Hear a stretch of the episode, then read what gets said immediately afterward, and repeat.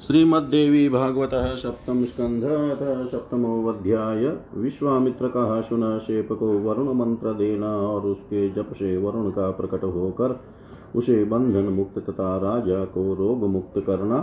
राजा हरिश्चंद्र की प्रशंसा से विश्वामित्र का वशिष्ठ पर क्रोधित होना व्यासुवाच। रुदन्तं बालकं वीक्षय विश्वामित्रोदयातुर शुनशेपमुवाचेदं गत्वा पार्श्वे अतिदुःखितम् मन्त्रं प्रचेतसः पुत्रमयोक्तं मनसा स्मरन् जपतस्त्वं कल्याणं भविष्यति ममाज्ञया। विश्वामित्रवचः श्रुत्वा शुनशेपशुचाकुलमन्त्रं जजाप मनसा कौशिकोक्तं स्फुटाक्षरम्। जपतस्तत्र तस्याशु प्रचेतास्तु कृपाकर प्रादुर्बभूव सहसा प्रसन्नो नृपबालके दृष्ट्वा तमागतं सर्वे विस्मयं परमं गता तुष्टुर्वरुणं देवं मुदिता दशनेन ते राजातिविस्मितः पादौ प्रणनाम रुजातुरबधाञ्जलिपुटो देवं तुष्टाव पुरतः स्थितम् राजातिविस्मितः पादौ प्रणनाम रजातुर।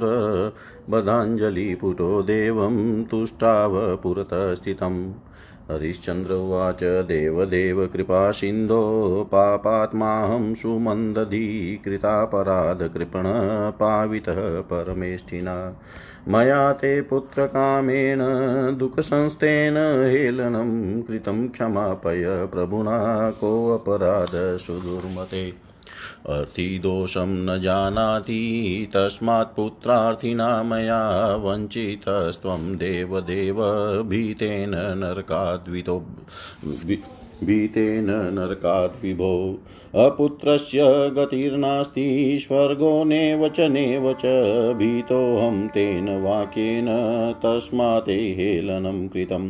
नाज्ञस्य दूषणं चिन्तयं, नूनं ज्ञानवता विभो। दुःखितोऽहं रुजाक्रान्तो, वञ्चितश्वसुतेन। न जानेऽहं महाराज, पुत्रो मे क्व गत प्रभो, वञ्चयित्वा वने भीतो, मरणान् माँ कृपानिधे प्रययो द्रविणं दत्त्वा गृहीतो द्विजबालकयज्ञोऽयं पुत्रेण प्रारब्धस्तव तुष्टये। दर्शनं तौ सम्प्राप्य गतं दुःखं ममाद्भुतं जलोदरकृतं सर्वं प्रसन्ने तवै साम्प्रतं।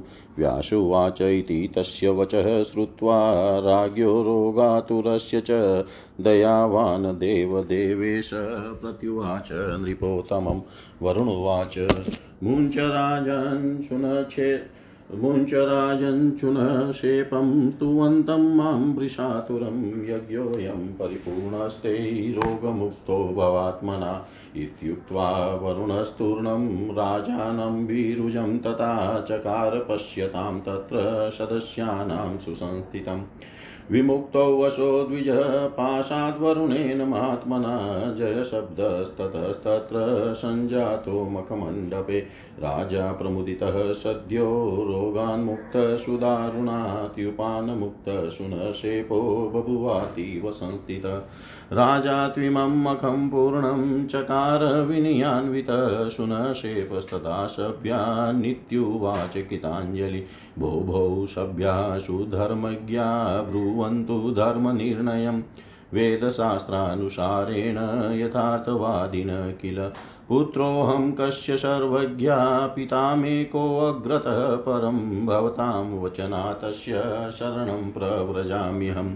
इत्युक्ते वचने तत्र सभ्या प्रोचु परस्परं सभ्यौचु अजिर्गतस्य पुत्रोऽयं कस्यान्यस्य भवेदशो अङ्गादङ्गात् समुद्भूत, पालित्स्तेन भक्तित, अन्यस्य कस्य पुत्रोऽसौ प्रभवेदिति निश्चय।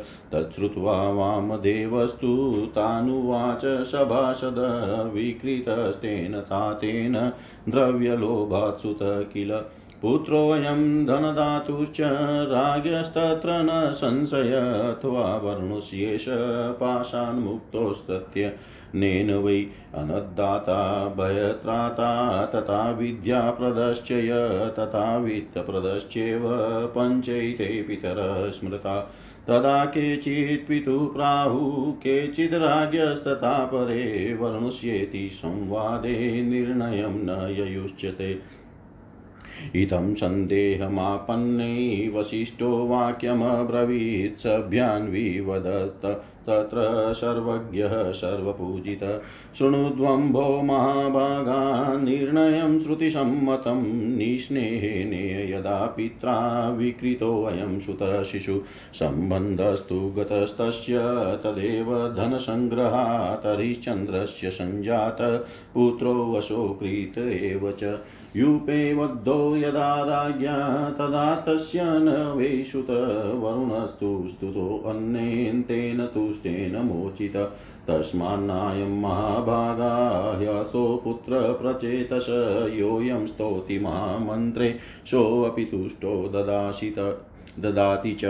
धनं प्राणान् पशून् राज्यं तथा मोक्षं किलेप्सितं कौशिकस्य सुतश्चायम् अमर, अमरिष्टे येन रक्षित। मन्त्रं दत्त्वा महावीर्यं वरुणस्यातिसङ्कटे व्यासुवाच श्रुत्वा वाक्यं वसिष्ठस्य बाढमुचु सभासद विश्वामित्रस्तु जग्राह, तं करे दक्षिणे तदा पुत्रगृहं मे त्वमित्युक्त्वा प्रेमपूरित सुनशेपो जगामाशु, तेनेव सह सत्वर वरुणस्तु प्रसन्नात्मा जगां च स्वमालयम्। ऋत्विजश्च तथा सभ्या स्वगृहानिर्ययुस्तदा राजापि रोगनिर्मुक्तो बहुवातिमुदान्वित प्रजास्तु पालयामाश सुप्रसन्नेन चेतसा रोहिताख्यस्तु तच्छ्रुत्वा वृत्तान्तं वरुणस्य आजगाम गृहं प्रीतो दुर्गमाद्वन् पर्वता दुता राजान्मवेत्य प्रोचुपुत्रं समागतं। मुदितो वसो जगामाशु सम्मुखः कौशलाधिप दृष्ट्वा पितरमायान्तं प्रेमोद्रिक्तसुसम्भ्रमम् दण्डवत्पतितो भूमा वस्रुपूर्णमुखशुचा राजा पीतं समुत्थाप्य परिरभ्य मुदान्वित तमाग्राय सुतं मुग्निपप्रच्छ कुशलं पुनः उत्सङ्गे तं समारोप्य मुदितो मेदिनीपति उष्णे नेत्रजले शीर्ण शीर्षन्यभिषेकमथाकरोत्, राज्यं शशासतेनाशो पुत्रेणातिप्रियेण च वृत्तान्तनरमेधस्य कथयामास विस्तरात् राजसूयं क्रतुवरं चकार नृपशतं वसिष्ठं पूजयित्वात् होतारमकरोद्विभु समाप्ते त्वतयज्ञेशे वसिष्ठोऽतीव पूजित। शक्रस्य सदनं रम्यं जगाम मुनिराधरात् विश्वामित्रोऽपि तत्रैव वसिष्ठेन च सङ्गत। मिलित्वा तौ स्थितो देव सदने मुनिसत्तमो विश्वामित्रोऽपि पप्रच वसिष्ठं प्रतिपूजितम्। वीक्षय विस्मयचितस्तं सभायां तु शचीपते विश्वामित्र उवाच क्वेयं पूजा त्वया प्राप्ता महति मुनिशतं कृताकेन महाभाग सत्यं ब्रूहि ममान्तिके वसिष्ठुवाच यजमानोऽस्ति मे राजा हरिश्चन्द्रप्रतापवान् राजसूयकृतस्तेन राज्ञा प्रवरदक्षिण नेदृशोऽस्ति नृपश्चान्य सत्यवादी धृतव्रत। दाता च धर्मशीलश्च प्रजारञ्जनतत्पर तस्य यज्ञे मया पूजा प्राप्ता कौशिकनन्दन। किं प्रचसि पुनः सत्यं ब्रवीम्य कृत्रिमं द्विज हरिश्चन्द्रशमो। हरिश्चन्द्रशमो राजा न भूतो न भविष्यति, सत्यवादी तथा दाता सुरपरं धार्मिक। व्यासुवाच इति तस्य वचः श्रुत्वा विश्वामित्रोऽतिकोपन बभूव क्रोधसरन्तलोचनोऽप्यब्रवीच तम् विश्वामित्र उवाच एवं स्तौषि नृपं मिथ्यावादिनं कपटप्रियं वञ्चितो वरुणो येन प्रतिश्रुत्य वरं पुनः। मम जन्मार्जितं पुण्यं तपस पठितस्य च त्वदीयं वाति तपसो ग्लहं कुरु मामते। अहं चेतं नृपं सद्यो न करोम्यतिसंस्तुतम् असत्यवादिनं कामं दातारं महाकलम्। आजन्मसञ्चितं सर्वं पुण्यं मम विनश्यतु, अन्यथा त्वत्कृतं सर्वं पुण्यं त्वीति पनावहे ग्लहं कृत्वा ततस्तौ तु विवदन्तो मुनि स्वाश्रमं स्वर्गलोका च, गतो परमकोपनो, स्वाश्रमं स्वर्गलोका च, गतो परमकोपनो। व्यास जी बोले, राजन अत्यंत दुखित तथा करुण क्रंदन करते हुए बालक सुन शेप को देख कर महर्षि विश्वामित्र को बड़ी दया आई और वे उसके पास जाकर यह बोले, हे पुत्र, मैं तुम्हें वरुण देव का मंत्र बतला रहा हूँ। तुम मन में उनका स्मरण करते हुए इस मंत्र का जप करो। मेरी आज्ञा से इसका जप करने से तुम्हारा कल्याण अवश्य होगा। दुख से अति दुख से अत्यंत व्यग्र सुन शेप मुनि विश्वामित्र की बात सुनकर उनके द्वारा बताए गए स्पष्ट अक्षरों वाले उस मंत्र का मन ही मन जप करने लगा। हे राजन, सुन शेप के जप करते ही कृपा निधान वरुण देव उस बालक पर प्रसन्न होकर शीघ्र ही प्रकट हो गए। इस प्रकार वहाँ प्रकट हुए वरुण देव की को देख कर सभी लोग अत्यंत आश्चर्य में पड़ गए। उनके दर्शन से आनंदित होकर वे सब उनकी स्तुति करने लगे। जलोदर रोग से पीड़ित राजा हरिश्चंद्र अतीव विस्मित होकर उनके चरणों में प्रणाम करने लगे और दोनों हाथ जोड़कर वे अपने समुख स्थित वरुण देव की स्तुति करने लगे। हरिश्चंद्र बोले, हे देव देव हे कृपा सागर, आप परमेश्वर ने यहाँ आकर मुझ पापात्मा अत्यंत मंद बुद्धि, अपराधी तथा भाग्यहीन को आज पवित्र कर दिया है। मैं पुत्र के अभाव में दुखित था और आपकी कृपा से पुत्र होने पर आपकी अवहेलना की, अतः आप प्रभु मेरे द्वारा किए गए अपराध को क्षमा कर दें, क्योंकि भ्रष्ट बुद्धि वाले का दोष ही क्या। हे देव देव स्वार्थ परायण व्यक्ति को अपने दोष का ज्ञान नहीं रहता, इसीलिए पुत्र पाने का स्वार्थी में अपना दोष नहीं देख सका, और हे विभो नरक में पड़ने के भय से आपको धोखा देता रहा। पुत्रहीन व्यक्ति की गति नहीं होती और उसे स्वर्ग नहीं मिलता। इस शस्त्र, शास्त्र वचन से मैं डर गया था, इसीलिए मैंने आपकी अवहेलना की। हे विभो, आप ज्ञान संपन्न है, अतः मुझे ज्ञानी के अपराध पर ध्यान न दें। इस समय मैं बहुत दुखित तथा भयंकर रोग से ग्रस्त हूँ और अपने पुत्र से वंचित हो गया हूँ। हे महाराज, हे प्रभो, मुझे ज्ञात नहीं कि मेरा पुत्र कहाँ चला गया है। हे कृपा निधे ऐसा प्रतीत होता है कि मारे जाने के डर से वह मुझे हे कृपा निधे ऐसा प्रतीत होता है कि मारे जाने के डर से वह मुझे धोखा देकर वन में चला गया है। तब मैंने धन देकर इस ब्राह्मण बालक को खरीदा और फिर आपको संतुष्ट करने के लिए इस कृत पुत्र से यह यज्ञ आरंभ कर दिया। अब आपका दर्शन प्राप्त हो जाने से मेरा महान दुख दूर हो गया और आपके प्रसन्न हो जाने पर भयंकर चलोदर रोग से होने वाला सारा कष्ट भी समाप्त हो जाएगा। व्यास जी बोले, रोगग्रस्त राजा हरिश्चंद्र की यह बात सुनकर देव देवेश्वर दयालु वरुण नृपश्रेष्ठ हरिश्चंद्र से कहने लगे।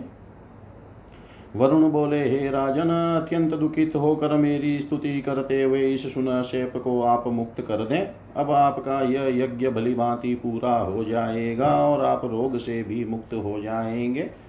यह कहकर वरुण देव ने वहाँ यज्ञ मंडप में स्थित राजा हरिश्चंद्र को सभी सदा सभासदों के समक्ष ही रोग रहित कर दिया।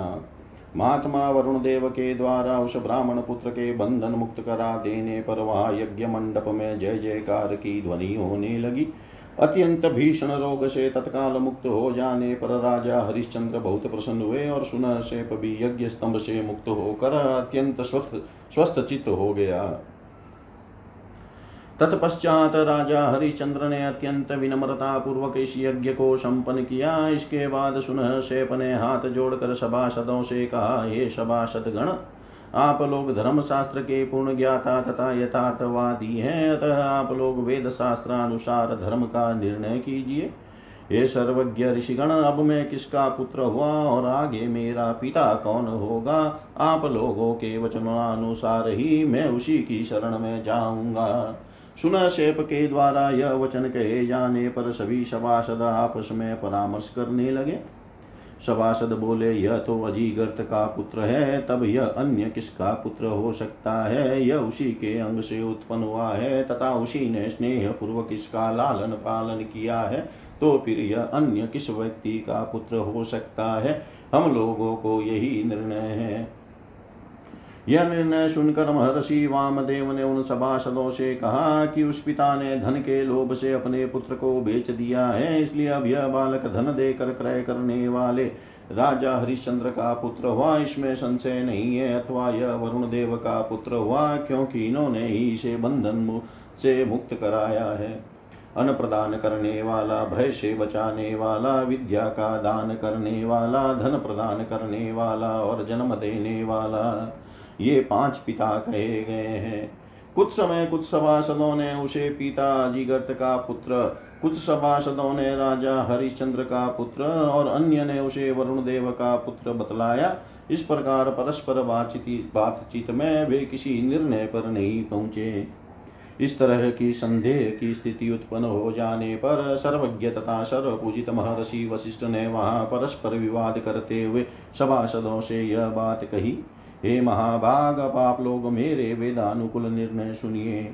जिस समय इसके पिताजी गत ने स्नेह का त्याग करके इस बालक को बेच दिया था, उसी समय धन लेते ही अपने पुत्र से उसका संबंध समाप्त हो गया और यह राजा हरिश्चंद्र का कृत पुत्र हो गया। बाद में जब राजा ने यज्ञ के स्तंभ में इस बालक को बाँध दिया, तब यह उनका भी पुत्र नहीं रहा। जब इसने वरुण देव की स्तुति की, तब उन्होंने प्रसन्न होकर इसे बंधन मुक्त करा दिया। अतः हे महाभाग सभासदगण, यह वरुण देव का भी पुत्र नहीं हो सकता। इसका कारण यह है कि जब जो व्यक्ति महामंत्रों के द्वारा जिस देवता की स्तुति करता है, तभी वह प्रसन्न होकर उस व्यक्ति की कामना के अनुसार उसे धन प्राण पशु राज्यता तथा मोक्ष प्रदान करता है। वास्तव में यह बालक मुनि विश्वामित्र का पुत्र हुआ, जिन्होंने विषम प्राण संकट के समय परम शक्तिशाली वरुण मंत्र देकर इसकी रक्षा की है। व्यास जी बोले, हे राजन, महर्षि वशिष्ठ की बात सुनकर सभासदों ने बहुत ठीक ऐसा कहकर उनका समर्थन कर दिया। तब मुनि विश्वामित्र प्रेम से पूरित हो उठे, हे पुत्र, अब तुम मेरे आश्रम में चलो। ऐसा कहकर उन्होंने उसका दाहिना हाथ पकड़ लिया। तब सुन शेप भी तुरंत उनके साथ शीघ्रता पूर्वक चल दिया और वरुण देव भी प्रसन्नचित होकर अपने लोक को चले गए। सभी ऋत्विक और सभासद भी अपने अपने भावनों भावनों के लिए प्रस्तुत हो गए। राजा हरिश्चंद्र भी जलोदर रोग से मुक्त हो जाने से परम आनंदित हो गए। वे अत्यंत प्रसन्न मन से प्रजा पालन में तत्पर हो गए। इधर वरुण देव संबंधी सारा वृतांत सुनकर राजकुमार रोहित को बड़ी प्रसन्नता हुई और वे दुर्गम वनों तथा पर्वतों को पार करते हुए अपने राजमहल के पास आ पहुँचे। तब दूतों ने राजा के पास जाकर उनके पुत्र आ जाने की बात बताई। यह सुनते ही कौशल राज हरिश्चंद्र बहुत प्रसन्न हुए और वे शीघ्र उसके समीप पहुँच गए। पिता को आया हुआ देख कर रोहित का प्रेम उमड़ पड़ा और वे बड़े सम्मान पूर्वक भूमि पर दंड की भांति गिर पड़े। शोक के कारण रोहित का मुखमंडल अश्रु से भीग गया। राजा हरिश्चंद्र ने भी उन्हें उठाकर हृदय से लगा लिया और आनंद पूर्वक पुत्र का मस्तक सुंग कर उससे कुशल क्षेम पूछा राजकुमार रोहित को गोद में बिठाकर हर्ष से परिपूर्ण पृथ्वीपति हरिश्चंद्र ने प्रेम अतिरेक के कारण नेत्रों से गिरते हुए उष्ण अश्रुओं से उनका अभिषेक कर दिया। वे अपने परम प्रिय पुत्र रोहित के साथ राज्य का शासन करने लगे। बाद में उन्होंने राजकुमार से यज्ञ की सारी बातें विस्तार पूर्वक बतलाई। कुछ दिनों के अनंतर नृप श्रेष्ठ हरिश्चंद्र ने सभी यज्ञों में उत्तम राजसूय यज्ञ प्रारंभ किया। राजा ने गुरु वशिष्ठ की पूजा करके उन्हें उस यज्ञ का होता बनाया। उस सर्वश्रेष्ठ यज्ञ के समाप्त होने पर वशिष्ठ जी का बहुत अधिक सम्मान किया गया। तदनंतर मुनि वशिष्ठ श्रद्धा पूर्वक इंद्र की रमणीक नगरी अमरावती अमरावती पुरी में गए। वहीं पर विश्वामित्र भी वशिष्ठ जी को मिल गए। मिलने के बाद वे दोनों महर्षि देव सभा में एक साथ बैठे। तब ऐसी विशेष पूजा पाए वे महर्षि वशिष्ठ को देख कर विश्वामित्र के मन में महान आश्चर्य हुआ और वे हे मुनिश्रेष्ठ, ऐसा संबोधन करके सचिप्रत, सचिपति इंद्र की सभा में ही उनसे पूछने लगे। विश्वामित्र बोले, हे मुनिश्रेष्ठ, आपने इतना बड़ा सम्मान कहाँ पाया? हे महाभाग, आपकी ऐसी पूजा किसने की? आप मुझे यह बात सच सच बतलाइए। वशिष्ठ जी बोले परम प्रतापी राजा हरिश्चंद्र मेरे यजमान हैं।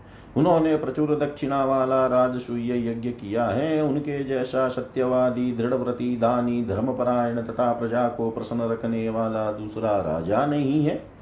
हे विश्वामित्र, उन्हीं के यज्ञ में मुझे यह पूजा प्राप्त हुई है। हे द्विज, आप मुझसे बार बार क्यों क्या पूछ रहे हैं? मैं आपसे सत्य तथा यथार्थ कह रहा हूँ। हरिश्चंद्र के समान सत्यवादी, दानी, पराक्रमी तथा परम धार्मिक राजा न तो हुआ है और न होगा। व्यास जी बोले, हे राजन, उनकी यह बात सुनकर विश्वामित्र जी बहुत कुपित हो उठे और क्रोध से आँखें लाल करके उनसे कहने लगे। विश्वामित्र बोले, आप ऐसे मिथ्याभाषी तथा कपटी राजा की प्रशंसा कर रहे हैं। जिसने पुत्र प्राप्ति का वर पाकर प्रतिज्ञा करके भी वरुण देव को बार बार धोखा दिया। हे महामते इस जन्म में मेरे द्वारा किए गए तप तथा वेदाध्यन के फल स्वरूप संचित पुण्य तथा अपने महान तप की शर्त लगा लीजिए। यदि मैं आपके द्वारा अति प्रशंसित किए गए राजा हरिचंद्र को शीघ्र ही मिथ्यावासी दान न देने वाला तथा महादुष्ट न प्रमाणित कर दूँ तो संपूर्ण जन्म का मेरा संचित पुण्य नष्ट हो जाए। अन्यथा आपके द्वारा उपार्जित सारा पुण्य नष्ट हो जाए। ऐसी बात की हम दोनों शर्त लगा लें। तब यह शर्त लगाकर अत्यधिक कुपित हुए वे दोनों मुनि परस्पर विवाद करते हुए स्वर्ग लोक से अपने अपने आश्रम को लौट गए। इति श्रीमद्देवी भागवते महापुराणे अष्टादशसाहस्रयां संहितायां सप्तमस्कन्धे वसिष्ठविश्वामित्र पणवर्णनं नाम सप्तमो सप्तदशोऽध्याय सर्वं श्रीशां अस्तु। ॐ विष्णवे नम, ॐ विष्णवे नम, ॐ विष्णवे नमः। श्रीमद्देवी भागवत सप्तम स्कंध अध्याय विश्वामित्र का माया शुक्र के द्वारा, हरिश्चंद्र के उद्यान को नष्ट कराना। व्यासुवाच कदाचित् हरिश्चन्द्रो मृगयार्थं वनं ययोऽपश्य द्रुदतीं बालां सुन्दरीं चारुलोचनाम् तां पृजनमहाराज कामिनीं करुणापर पद्मपत्रविशालाक्षी किं रोदिषि वरानने। केनाशी पीडितात्यर्थं किं ते दुःखं वदाशु मे? का च त्वं विजने घोरे कस्ते भर्ता पिताथवा न बाधते च राज्ये मे राक्षसोऽपि पराङ्गनां तं हन्मि तरसा कान्ते, यस्त्वां सुन्दरि वादते ब्रूहि दुःखं वरारोहे स्वस्था भव कृशोदरी विषये मम पापात्मा न तिष्ठति सुमध्यमे इति तस्य वचः श्रुत्वा नारितं ब्रवीन्नृपं प्रमृज्या शृणीवदनादरिश्चन्द्रं नृपोत्तमम्। नार्युवाच राजन माँ बाधतेत्यर्थं विश्वामित्रो महामुनि तपः करोति यद्घोरं मदर्थं कौशिको वने।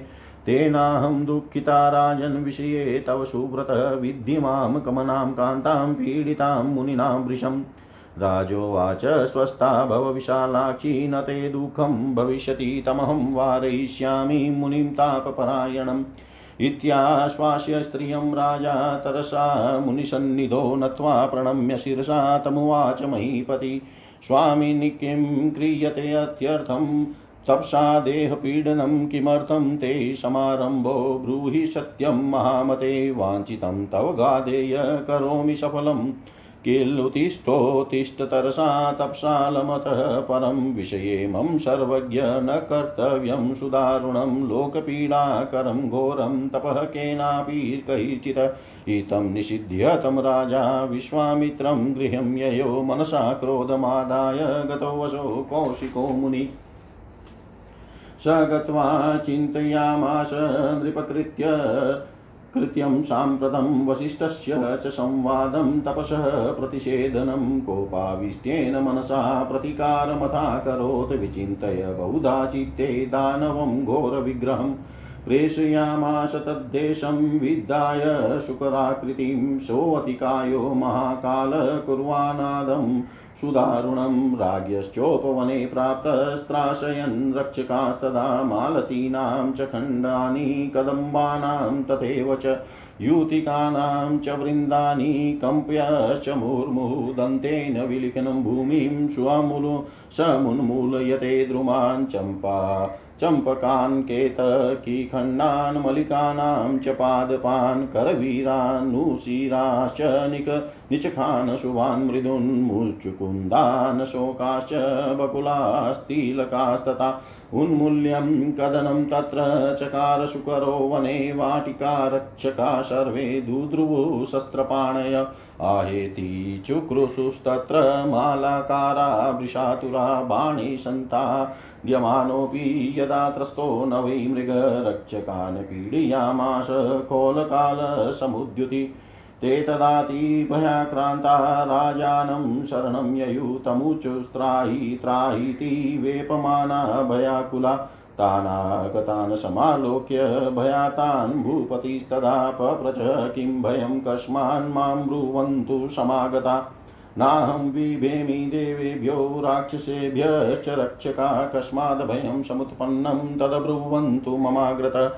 हनमीचेकेन बाणेन तं शत्रुं दुर्भगं किल यो मेरे मे आराति समुत्पन्नो लोके पापमति खल देवो वा दानवो वापि तं निहन्मीं चरेशिते क्व तिष्ठति कियद्रूप कियद्वल समन्वितः माला। मालाकाराऊचु न देवो न च दैत्योऽस्ति न यक्षो न च किन्नर कश्चित् कोलो महाकायो राजतिष्ठति कानने पुष्पवृक्षानतिमृ दुन्दन्तेनोन्मूलयत्यशो विदीर्णं तद्वनं सर्वं सुकरेणातिरहंसा सुकरेणातिरहंसा विशिखेस्ताडितोऽस्माभिः ईदृशद्भिलकुटेस्तथा न बिभेति महाराज हन्तुमस्मानुपाद्रवत् व्यासुवाचैत्याकर्ण्यवचस्तेषां राजा कोप्समाकुलश्वमारुह्य तरसा जगामोपवनं प्रति सैन्येन महता युक्तो गजाश्वररथसंयुतः पदातिवृन्दसहितप्रययो वनमुत्तमम् तत्रापश्यन् महाकोलं घुघुरन् गुगुरन्तं भयानकं वनं भग्नं च संवीक्ष्य राजा क्रोधयुतोऽभवत् चापे बाणं समारोप्य विकृष्य च सरासनं तं हन्तुं शुकरं पापं तरसा समुपाक्रमत। समालोक्य च राजानं चापहस्तं रुषाकुलं सम्मुखोऽभ्यद्रवतूर्णं कुर्वञ्चब्दं सुदारुणम्। तमायान्तं समालोक्य वराहं विकृताननं मुमोच विशिखं तस्मिन् हन्तु कामो महीपति वञ्चित्वा तद्वाणं शूकरस्तरसा बलात् निर्जगाममावेगात्तमुल्लङ्घय नृपं तदा। गच्छन्तं तं समालोक्य राजा कोप्समन्वितमुमोच विशिखास्तीक्ष्णाश्चापकमाकृष्य यत्नतः। क्षणं दृष्टिपथं राज्ञ क्षणं चादर्शनं गत कुर्वन् बहुविधारावं शुकरः समुपाद्रवत् हरिश्चन्द्रो, हरिश्चन्द्रोऽतिकुपितो मृगस्यानुजगामः, अश्वेन वायुवेगेन विकृष्य च शरासनम् इतस्ततस्ततः सैन्यमगमच्च वनान्तरम्। एकाकी नृपतिकोलं व्रजन्तं समुपाद्रवत्। मध्याह्नसमये राजा सम्प्राप्तो विजने वने त्रिशितः क्षुदितोऽत्यर्थं बभूव श्रान्तवाहन शुकरोदर्शनं प्राप्तो राजा चिन्तातुरोऽभवत् मार्गभ्रष्टोऽतिविपिने दारुणे दिनवत्सिता। किं करोमि, क्व गच्छामि, न सहायोऽस्ति मे वने अज्ञातस्वपतः कुत्र व्रजामिति व्यचिन्तयत्। एवं चिन्तयस्तत्र विपिने जनवर्जिते राजा चिन्तातुरो पश्यन्नदीं सुविमलोदकाम् वीक्षयतां मुदितो राजा पायित्वा तुरङ्गकम् अश्वादुतीर्य विमलं पपौ पानीयमुत्तमं जलं पीत्वा नृपस्तत्र सुखमापमहीपति येष नगरं गन्तुं दिग्भ्रमेणातिमोहित विश्वामित्रस्तु सम्प्राप्तो वृतब्राह्मणरूपधृक।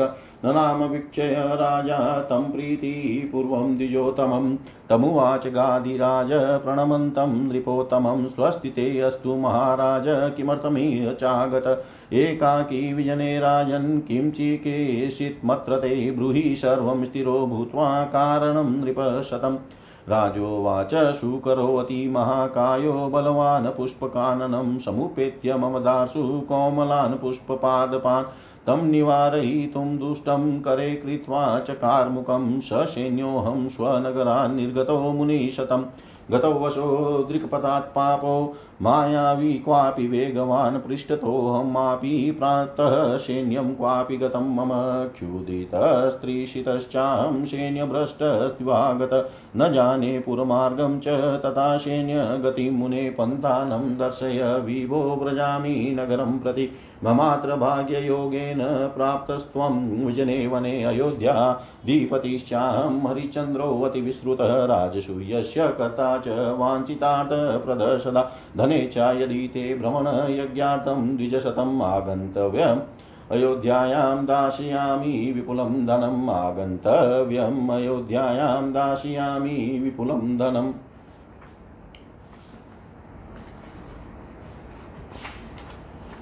व्यास जी बोले, राजन, किसी समय राजा हरिश्चंद्र आखेट करने के लिए वन में गए हुए थे। उन्होंने वहाँ मनोहर नेत्रों वाली रोती हुई एक सुंदर युवती को देखा।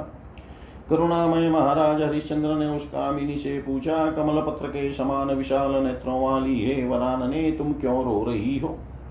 तुम्हें किसने कष्ट दिया है? और तुम्हें कौन सा पार दुख आ पड़ा है? इस निर्जन वन में रहने वाली तुम कौन हो? और तुम्हारे पिता तथा पति कौन है? यह सब मुझे शीघ्र बताओ। एकांते, मेरे राज्य में तो राक्षस भी पराई स्त्री को कष्ट नहीं पहुंचाते।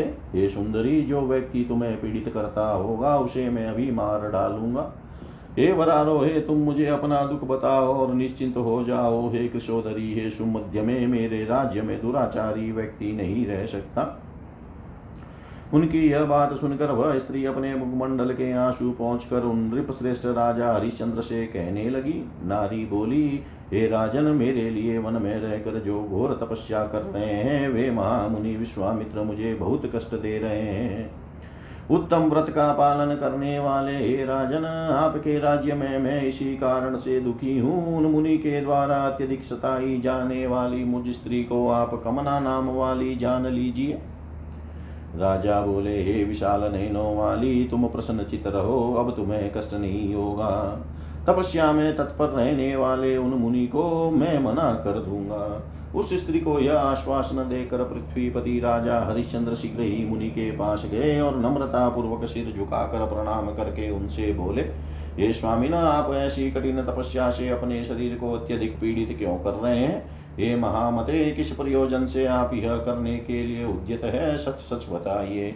हे गादी तनय, मैं आपकी अभिलाषा अवश्य पूर्ण करूँगा। अब इसी समय उठ जाइए और आगे तपस्या करने का विचार त्याग दीजिए। हे सर्वज्ञ, मेरे राज्य में रहकर कभी किसी को भी अत्यंत भीषण लोक के लिए पीड़ा कारक तथा उग्र तप नहीं करना चाहिए। इस प्रकार विश्वामित्र जी को तपस्या से रोक कर राजा हरिश्चंद्र अपने भवन चले गए और उनके इस कृत्य से मुनि विश्वामित्र भी मन ही मन कुपित होकर वहाँ से चल दिए।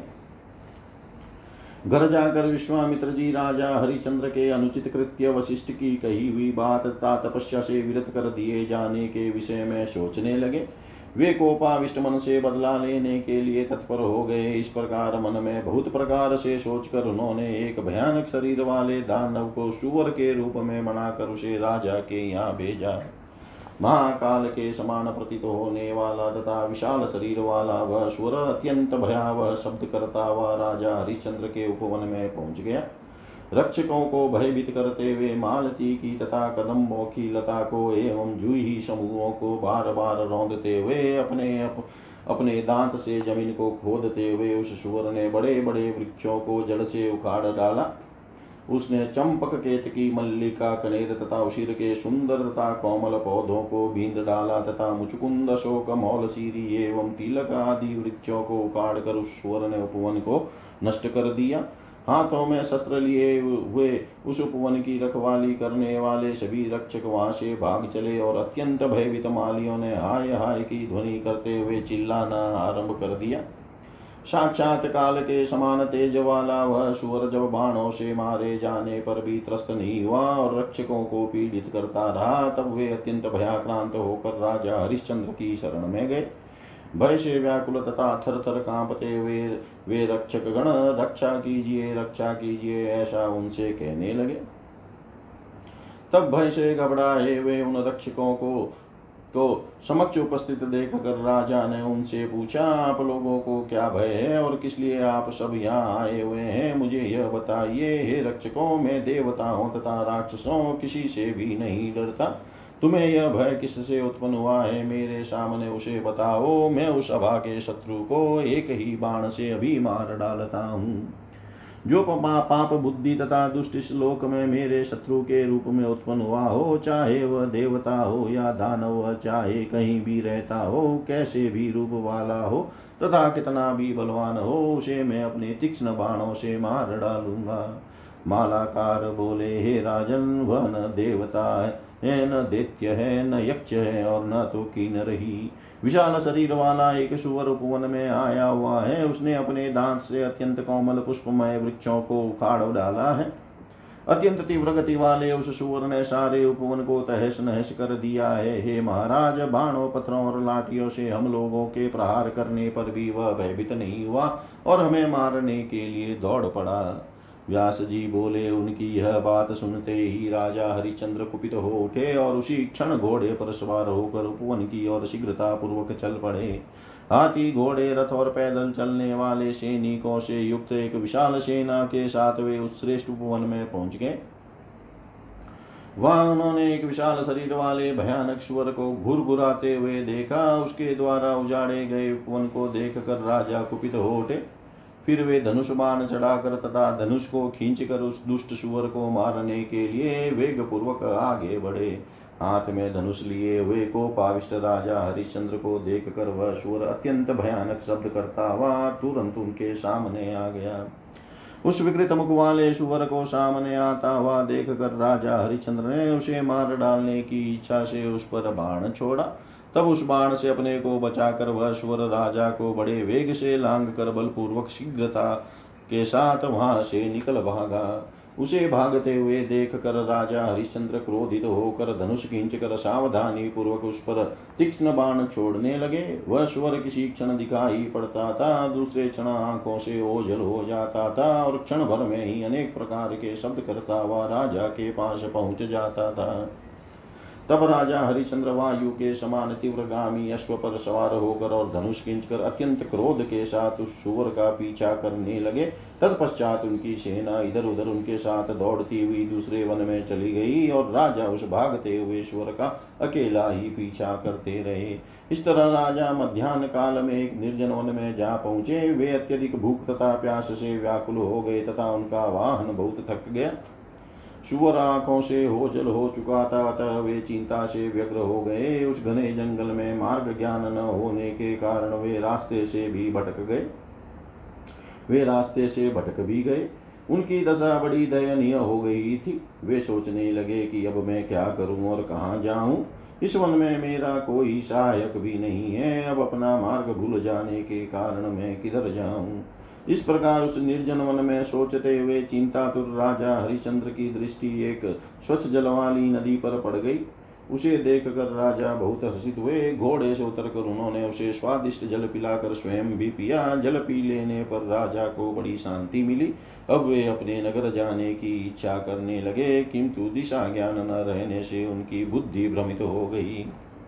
इतने में ही, इतने में विश्वामित्र जी एक वृद्ध ब्राह्मण का रूप धारण करके वहाँ आ गए। उस श्रेष्ठ ब्राह्मण को देख कर राजा हरिश्चंद्र ने आदर पूर्वक उन्हें प्रणाम किया। प्रणाम करते हुए उन नृपश्रेष्ठ राजा हरिश्चंद्र से विश्वामित्र कहने लगे, हे महाराज, आपका कल्याण हो, आप यहाँ किस लिए आए हैं? हे राजन, इस निर्जन वन में अकेले आने का आपका क्या उद्देश्य है? हे नृपश्रेष्ठ शांत चित होकर अपने आगमन का सारा कारण बताइए। राजा बोले, विशाल शरीर वाला एक बलशाली शुवर मेरे पुष्पो ध्यान में पहुंचकर वहाँ के कोमल पुष्पमय वृक्षों को रोकने लगा। हे मुनिश्रेष्ठ, उसी दुष्ट को रोकने के लिए हाथ में धनुष लेकर मैं सेना सहित अपने नगर से निकल पड़ा। अब वह पापी तथा मायावी शुवर वेग पूर्वक मेरी आँखों से ओझल होकर न जाने कहाँ चला गया। मैं भी उसके पीछे पीछे यहाँ आ गया तथा मेरी सेना कहीं और निकल गई। सेना का साथ छूट जाने पर भूख तथा प्यास से व्याकुल होकर मैं यहाँ आ पहुँचा। हे मुने, मुझे अपने नगर के मार्ग का ज्ञान नहीं रहा और मेरी सेना किधर गई, अभी मैं नहीं जानता।